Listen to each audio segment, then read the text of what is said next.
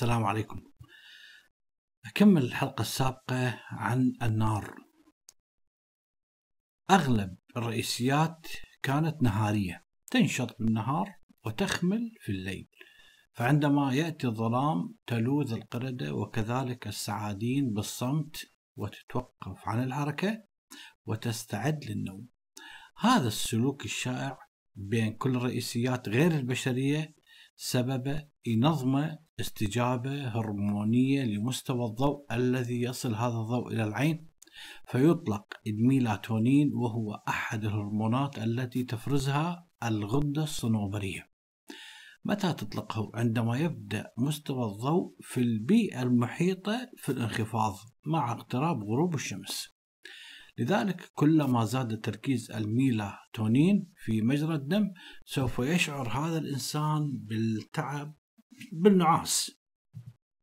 على العكس من ذلك عندما تشرق الشمس ويهيمن الضوء على كل شيء سوف ينخفض إنتاج الغدة الصنوبرية لهذا الهرمون الميلاتونين وسوف يقوم الجسم تقوم بالتحديد الكليتان بالتخلص من الميلاتونين الزائد المتبقي في الدم. لذلك حين يبدأ البشر الناشئون البشر الناشئون اللي هم تكلمت عنهم ال Homo erectus واللي قبله Homo ergaster واللي قبله Homo habilis الإنسان المنتصب والإنسان العامل والإنسان الماهر عندما بدأوا في استخدام النار من أجل الحفاظ على حياتهم درء المخاطر فأصبحت هاي النار عندهم بعد غروب الشمس. ابتكروا طبعا هم أمر آخر للضوء كان له أثر في تنشيط إنتاج الميلاتونين وتأخير بوادر النوم.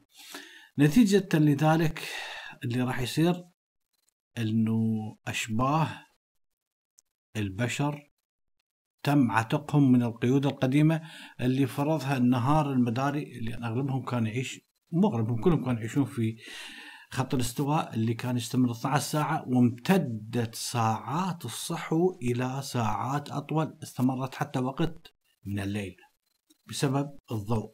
لذلك هذه هي مرحلة تطور بشري اللي بدأ بها أسلافنا السهر لوقت متأخر حتى تمتد ساعات يقظتهم أكثر بكثير.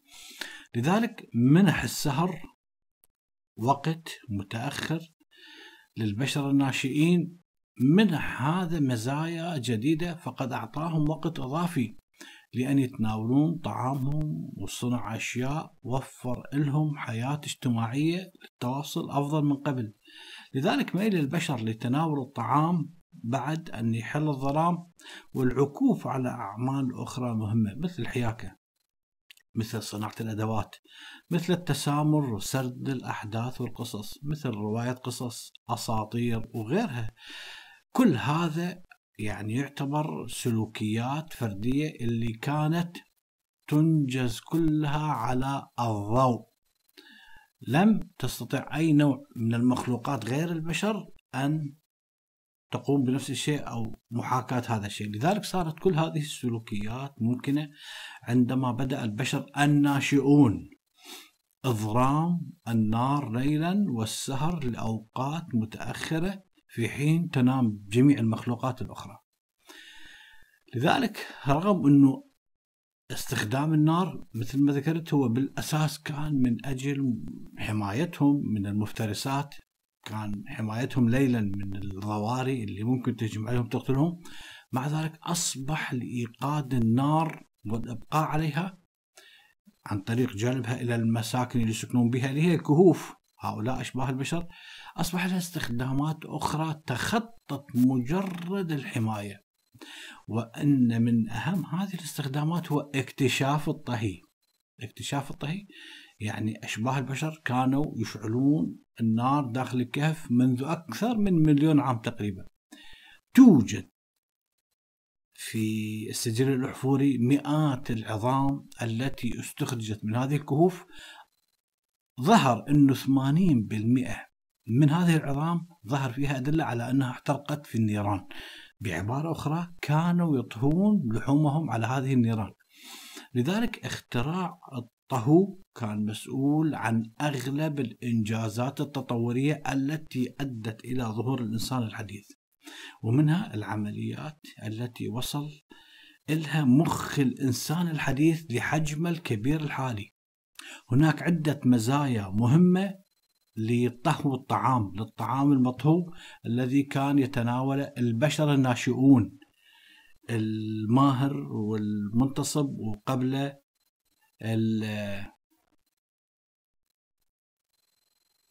الماهر والمنتصب وقبل الإنسان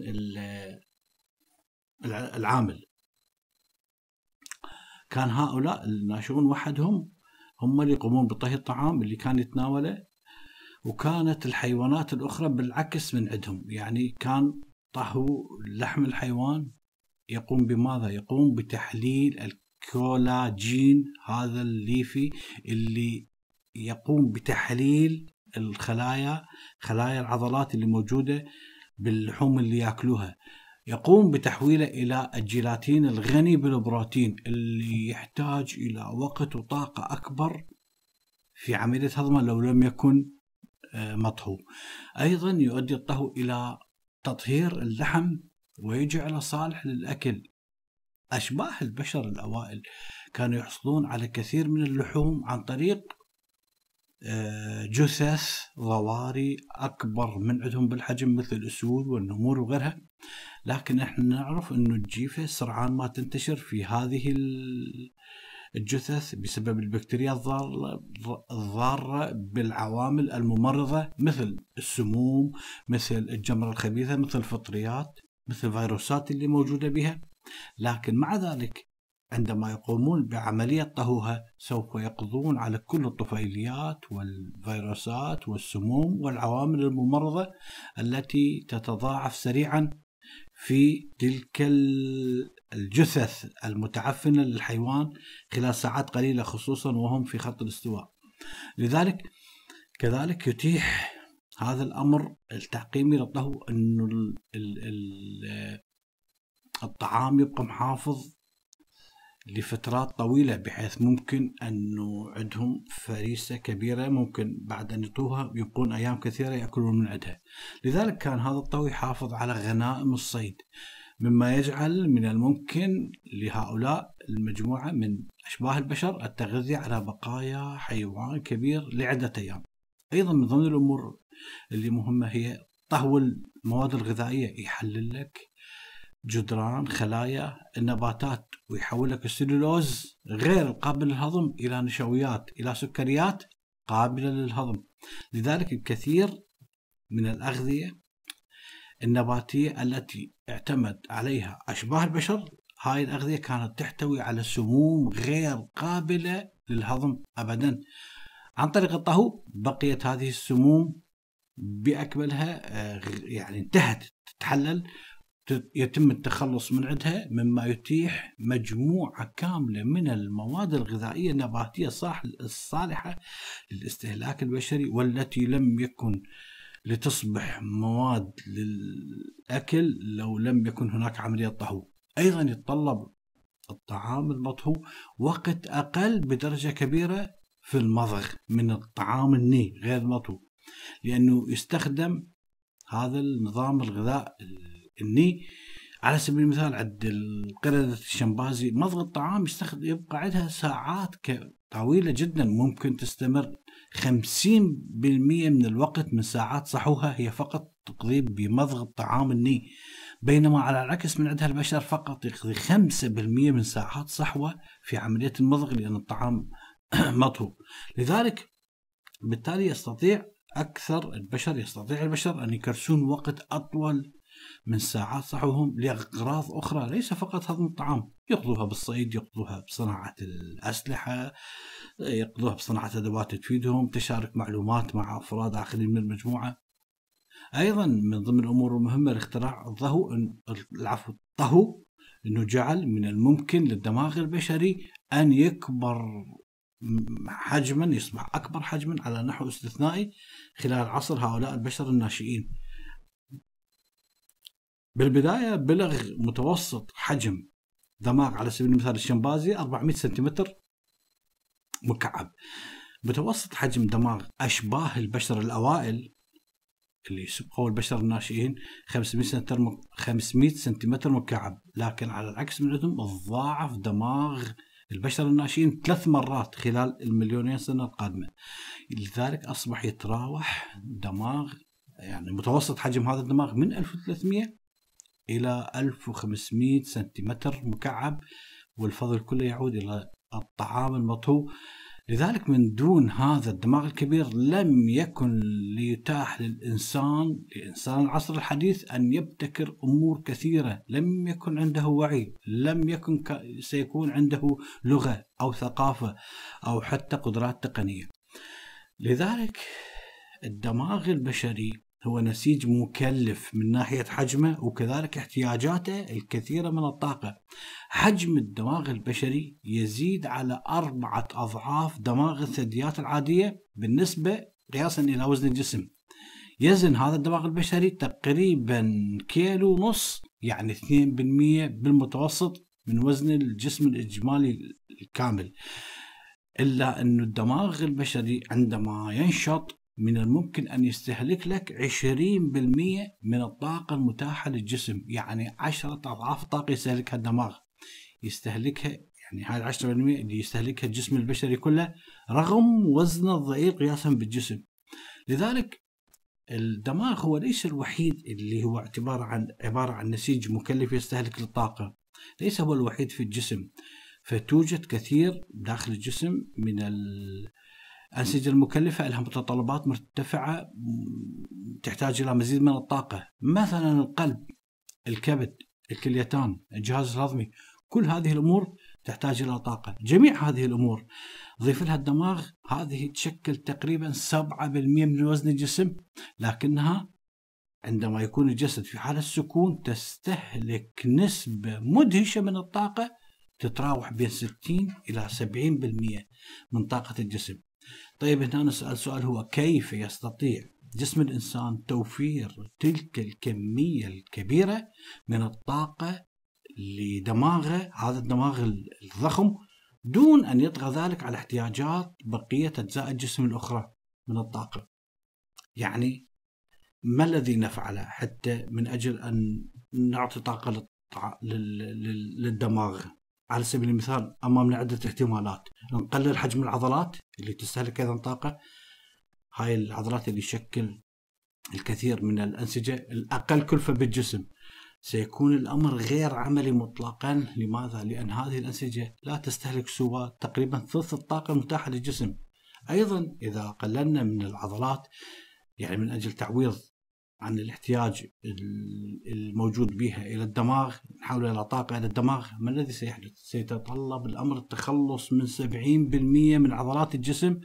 لذلك من المستحيل ابدا على البشر أن يحصلوا في بيئاتهم الطبيعية على الغذاء اللي يحتاجوه. مستحيل أن يحصلون على غذاء من أجل أن يوفر لهم طاقة. يجب أن يتخلص من 70% من عضلاته بالتالي لن يستطيع أن يعيش.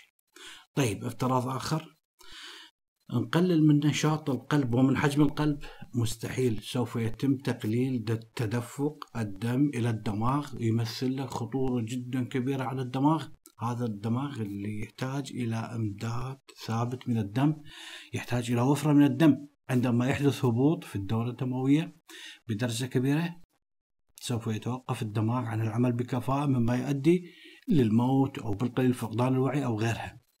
طيب عندنا حل آخر نقلل من حجم الكليتين أو نشاطهم من أجل الدماغ أيضا سوف يحدث هذا الضرر بالغ بإحدى وظائف جدا مهمة بالنسبة للكليتين.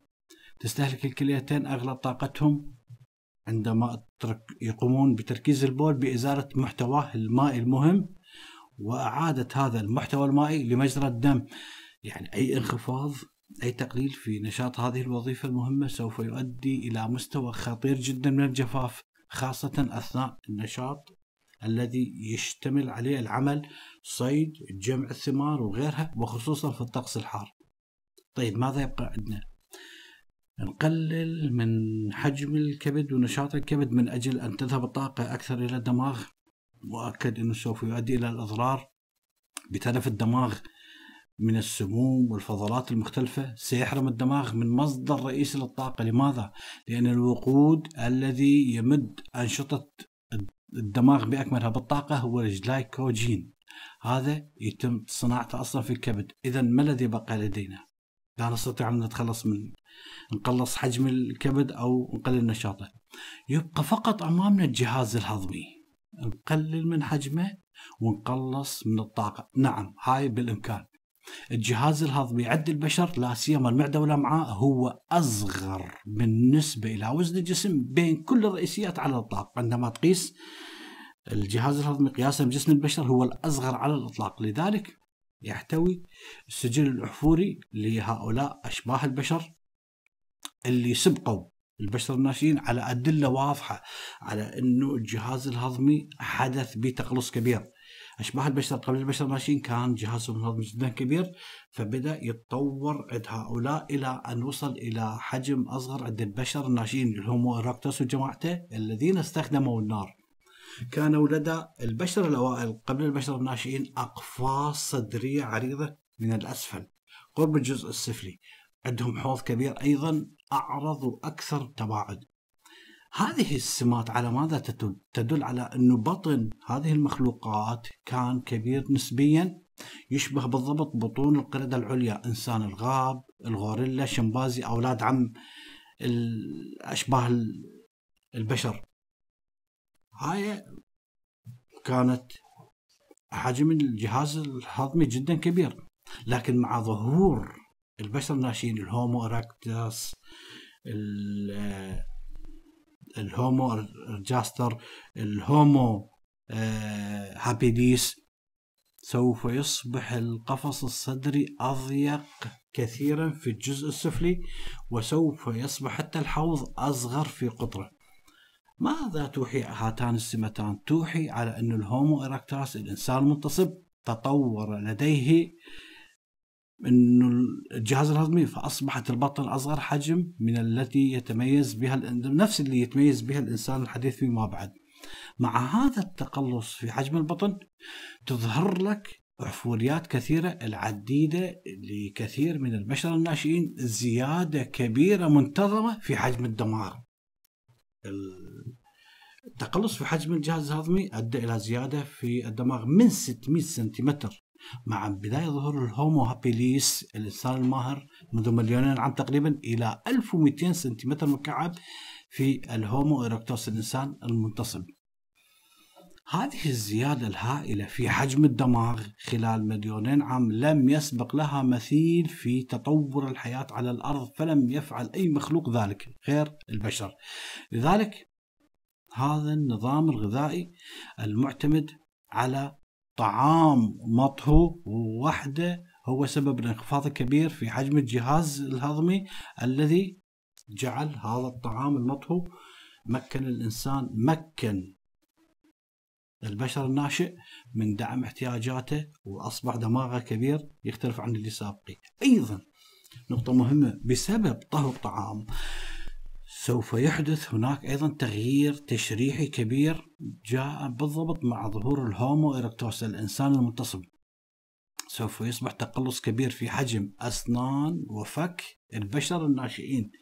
الشمبازي اللي كان يعيش على الطعام الني مثل ما ذكرت لابد أن يقضي 50% من ساعات صحوة يمضغ بهذا الطعام بينما إنسان العصر الحديث الذي يعيش بدرجة كبيرة. على الطعام نظام غذائي مطهو.